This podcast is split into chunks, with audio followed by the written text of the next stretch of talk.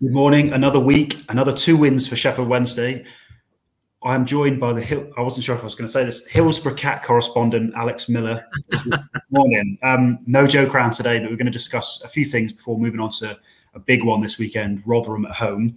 Alex, first of all, most important, what is the latest on the cat? Is um is he or she okay? Sounds that way. Um, yeah, our colleagues at the BBC managed to get the uh, the biggest story of the season, I'd, I'd suggest, um, on the fact that the cat. You know, it, it's such a nice story, and, and obviously, I think it, it blew up in response to the the Kurt Zouma um, debacle, and um, yeah, it, I think the cat had been missing for a number of months, presumed dead, and uh, yeah, the owner got a phone call from from family saying you're watching the football. Um, there's a cat on there that looks like your cat, and uh, and yeah, the, the cat's at the vet appears to be doing well, and has been or will be reunited with its owner. So yeah, really lovely little story, really, and uh, and one that our readers were certainly quite quite impressed with. Definitely. What just just quickly, what actually happened? Did did it just appear on the pitch out of nowhere? Yeah. So the I sort of had my head down in the laptop, but sort of got a nudge from Joe and yeah, the rest referee had blown up, and, and the cat was was running down the wing, um, and it was Callum Paterson who, who was trying to desperately trying to um, sort it out, and uh, Jason Kerr who'd, who'd, come on for Wigan. Clearly, cat lover knew what to do with it. The, the, cat was startled, so wasn't wasn't the most willing, you know, to to get picked up. But uh, yeah, and then a vet um, made himself known from the crowd and, and took control of the situation. So uh, yeah, like I say, it's uh, a bit of a funny one for a, for a sports desk to be covering. Uh, but yeah, a really a really lovely tale at a time where, like I say, you know, football probably needed something like that. Yeah, plenty of puns in your uh, story yesterday as well. I, I spotted them, mate. Um, let's talk about Wigan and Burton. What a week in terms of results wise.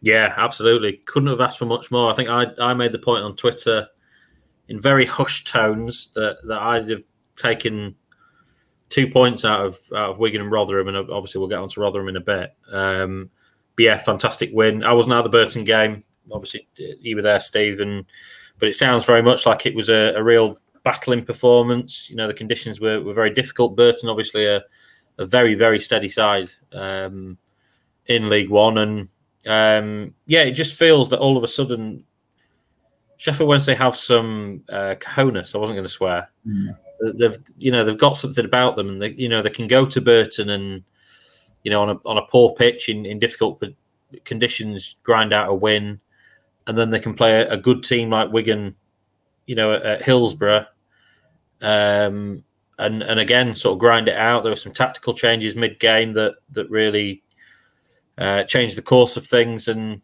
yeah, mightily impressive win. Look, Wigan going into that game had won ten of thirteen away matches. Uh, they haven't lost since the opening day of the season. It, it, it's a very, very impressive win. That, yeah, um, and they, and they were well worthy for it as well. I, sh- I should say Burton. I mean, that pitch was dreadful. Uh, anyone who's there can attest to that. But yeah, it was. I think reflecting on it, I've not seen Sheffield Wednesday play like that before. Really, where it was a bit. I wouldn't say backs against the wall, but they, you know, they dug in and stayed organised. I have to say, Burton. The two chances Burton had come in the last ten minutes. Um, before that, Peacock Farrell didn't actually have a save to make. So yes, they had a bit of possession and territory, but I think it was one of those performances where if you're the home crowd, you kind of it's a bit of a sucker punch really because you, you have a bit of a go at a, a good team. Mm. You can't quite sort of bloody their noses and, and, take the lead, and then they go and punish you with the quality. I thought Mendes Lang was was someone who stood out re- really well for me. Um, but there were a few good performances there. I think Luongo, as, as you know, that that's his type of game uh, you know, backs against the wall, doing the sort of the dirty stuff. And and I think players like Bannan, it was a really tight surface, so finding space was good. But did Wigan, did they look like a top team? They, look, they didn't really. I mean, they, they clearly have some good players. Uh, Callum Lang, you know, really stood out in the first half. Um, but but Darren Moore sort of explained to me afterwards, you know, that, that Wednesday had seen Lang getting a, a bit of joy um, move players up the pitch, you know, to to cut it out at source. Wigan were trying to play out from the back. and the second half, Wednesday dominated. Uh, and I have to admit, Wigan, who made who made a few changes, certainly more than Wednesday, uh, they looked a bit leggy to me. They looked a bit tired. Um, and there's a lot made and rightly so, in my opinion, about momentum and how that sort of affects things in in football um, as you go through a league season. Uh, and it, it feels like Wednesday are one of the teams certainly that that other teams you won't want to play against. You know that there's something building there. The atmosphere at Hillsborough, I have to say, was as good as it's been in a little while in that second half. Um, and I think they're reacting to. It's, it's, only fair to make this point. We, we've written a lot and spoken a lot in the last couple of seasons about Wednesday teams not having the cojones that I speak about. You know, the the, the drive and the ability to to grind out results, um, and that maybe they had a bit of a soft underbelly. Certainly in the last month or so, they've you know since the the Sunderland and the Shrewsbury matches, um, they've turned that around, and I think it's important to make that point because. Uh, yeah, it's only sort of fair, um, and I, I, think supporters respond to that. You know, if they can see that, if they can see the effort and the drive, then they will make some noise. And and you know, Hillsborough can be a very very powerful thing when uh, when the team and, and the fans go together. Yeah. Oh, final point on Burton. Um, that was the sort of performance I think we saw at Burton was um, something that was a bit ballsy mm. if I can say that. I think it, it, did have a bit of that, and then you know they played played well. It was two 0 Obviously, I don't think it's going to be the best game fans are ever going to see, but they cope with the conditions well and the challenge well. Just a quick one to anyone listening: we're on Facebook and Twitter at the moment, so if you've got any questions or comments, get them in. Alex Young will take this one. Sam Hutchinson, a new contract is needed needed now, please. SWFC. I think our colleague Joe spoke to Darren about this on Saturday. Uh, Darren confirmed this there's no new contract on the horizon, but I think Hutch was probably the pick of the defenders for Wednesday on Saturday. Um, I understand he played well again midweek, Alex. It seems like it would be a smart move to try and get this one done. Possibly. Look, Hutch is in unbelievable form. Um, certainly, my time covering the club, which is probably about half his, maybe a bit bit less, but half his time at, at Wednesday is the best I've seen him play. He looks really comfortable. He looks to be relishing the responsibility of leading that back three, um, which which you know sort of fits his personality, I think. Um, he he said so himself. We spoke to him in a in a pre-match presser a, a couple of weeks ago, and he he sort of jokingly said himself, "It's probably not a great negotiation from me, but he's made made clear he wants to stay at Wednesday he said himself he's probably the best value of any player at Wednesday, which sort of suggests that he's not on a a huge contract. Um, I, Wednesday are in a difficult position with both him and Luongo because they're, they're both getting to an age, particularly Hutch, they're, they're getting to an age now um, where you, I don't know, a football club might be a little bit reticent given their injury record to sort of throw a, a new contract down on the table. I don't think it's bad business from Wednesday. Someone that, that's made it very, very clear that he wants to stay.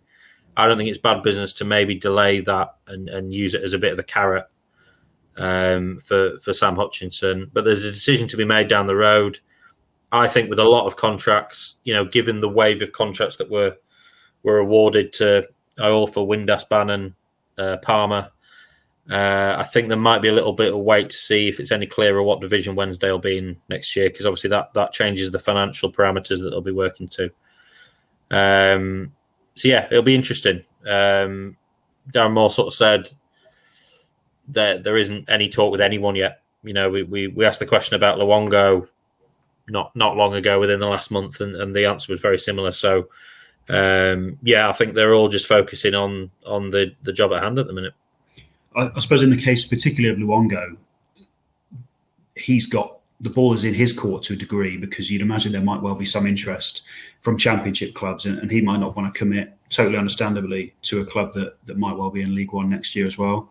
Yeah, it's a, it's a difficult clutch with the Luongo thing, and th- this is purely conjecture. I've not I've not sort of spoken to to him or his people, or or you think if he if he stays fit and say Wednesday don't get up, then you know that like as you say, there may well be some interest from from higher up.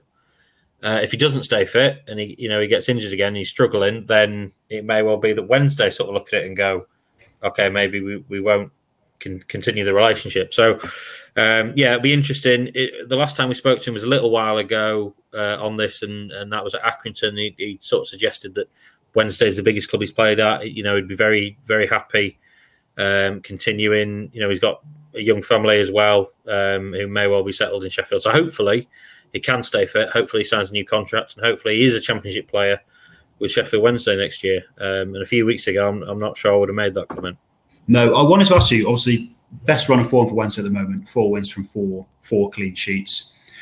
If they win on Sunday, and it's a big if, and provided a few other results go their way, they could we be within one point of the automatic promotion spots or the second one. I believe that's still the case. Um, that feels a bit strange given how the last few weeks have been. All of a sudden, the table's kind of opened up with three wins out of three. Do you think, in any way, are we just completely over egging it? Is automatic promotions still perhaps out of their reach for now? It, it's four wins now, four and four, um, which which is Wednesday's best run since uh, Carlos Carvalhal in April 2017. So it's nearly five years, um, and it, it, that tells two stories, doesn't it? How well they've, they've done in this run, but also how miserable the last, the last five years have been. In between have been, yeah, yeah. Um, but yeah, all power to them, and I, I don't know. I think you know they've been helped by the early pace setters have, have probably um, stuttered a little bit, you know, as they're going through this this manic run of fixtures that so many clubs have. Um, but yeah, but more power to Wednesday. With the the question was asked of Darren, you know, do you feel like you're peaking at the right time? You know, if if they can go through the next three months uh, with you know the sort of form that that someone like Dave Jones, you know, showed in, in you know his his opening weeks as manager um, then they will have a chance. It feels like it's quite a long way. Obviously, the, the points tally that you say has been cut to the top two, but we're going to have three games in hand, I think. Yeah. Um, and they are a good side with a good squad, so I wouldn't ex- expect them to to drop too many. But you never know. You know, let's let's have the chat in a couple of weeks and and and see how they're going. You know, if they if they can keep winning, that's all they can do. Um, Barry Bannan sort of said that there will be clubs above them panicking you know you got you've got a jug- juggernaut the size of Wednesday, and um, results like the the one on Tuesday, you know, make a make a bit of a splash. Definitely. Another question, uh, Stuart Hodgins, Hodgkinson. Sorry, any news on the injuries, Alex? You might be able to fill us in on this one. Yeah, we we are expecting a full uh, roundup of, of all the injuries, ten of them, believe it or not, um, on on Friday tomorrow when we speak to to Darren Moore. So as of what quarter to midday on on Thursday, um, nothing that we hadn't had before. Um, aside from you know Josh Windass took to took to social media as they say and and provided a bit of an update himself that initially it was feared that that he'd be out for the rest of the season and that's not the case now whether that means two weeks a month two months. You know, we we, we don't know yet. So hopefully we'll get some uh, uh, full answers from from Darren tomorrow, and we can uh, we can give everyone a full and proper update. Yeah. On to Rotherham then. Biggest South Yorkshire derby for a long time. It feels like I know. I think we spoke about this one at the start of the season about how oh yeah, it's not a proper derby, etc., etc. And you know, completely agree with that. But it feels like this one, there's just got something more riding on it because of how well Rotherham are doing. They're the only team that obviously are doing better than Wednesday in the league right now. And obviously, we've spoken about how well the Owls have been doing. Um, it's going to be one hell of an atmosphere, isn't it, on Sunday? I think so. I think so. I think Rotherham have just about sold out their away allocation, which is, you know, given it seven miles or whatever. I'll say no more. Um, but yeah, you know, Rotherham have won five in a row uh, I think they're they're one of the best away scorers in the league. Wednesday have got the best, the best defensive record at home in the in the entire division now. Um, so yeah, it feels like a, a, clash of the Titans. I think both both teams will look at each other and go, you know, there, there were other times across the season that uh, perhaps we'd have rather played you. You know, I'd, like I said before, I don't think any team is, is looking at the fixture list and thinking it's a good thing playing uh, Rotherham or Wednesday at the minute. So yeah, two of the like you say the most informed teams in the league. It'll be interesting. I wouldn't rule out a nil-nil. You know, I think I think it's one of those games that if you get towards the last half an hour or twenty minutes, will both teams sort of look at it and go, you know, that'll that'll do for us, and and um, but at the same time, if there's an early goal um, and things can, can get firing and, and, one team's chasing the game and it opens things up a bit, uh, then we could be on for an absolute classic. And uh, the atmosphere will be great. 12 o'clock kickoff is, you know, a little bit of a disappointment, but the reasons behind that are clear. Um, and yeah, re- really looking forward to it, I've got to say. Yeah, no, it's it's it's got a big bill in, and rightly so. Obviously, a few injuries in the Rotherham camp as well. Will Griggs out. I think is it Mickel Miller, the other player that, that might be missing. But Richard Wood, former Owl, could be on his way back. Although I don't think he had the best of time at Sheffield Wednesday, but he's an absolute legend at Rotherham. So there's a few sort oh, of. What, what he's, what he, Richard was very popular at Wednesday, I think. How was uh, he? Yeah, it sort of came to an end quite quickly and under, uh, I think controversial is too strong a word, but he went off to Coventry. Um, but yeah, no, he's, he's popular, obviously, an academy graduate, and uh, fairly sure that he still counts himself as a Wednesday fan, but on the quiet. So yeah, right. On that now, I'm off to read a, a history book of Sheffield Wednesday. Short and sweet episode uh, this week, but thanks for your questions and for engaging with us as well. We'll be at Sunday's game, there'll be loads of build up. So keep an eye on our social media pages as well as the Stars website. See you soon.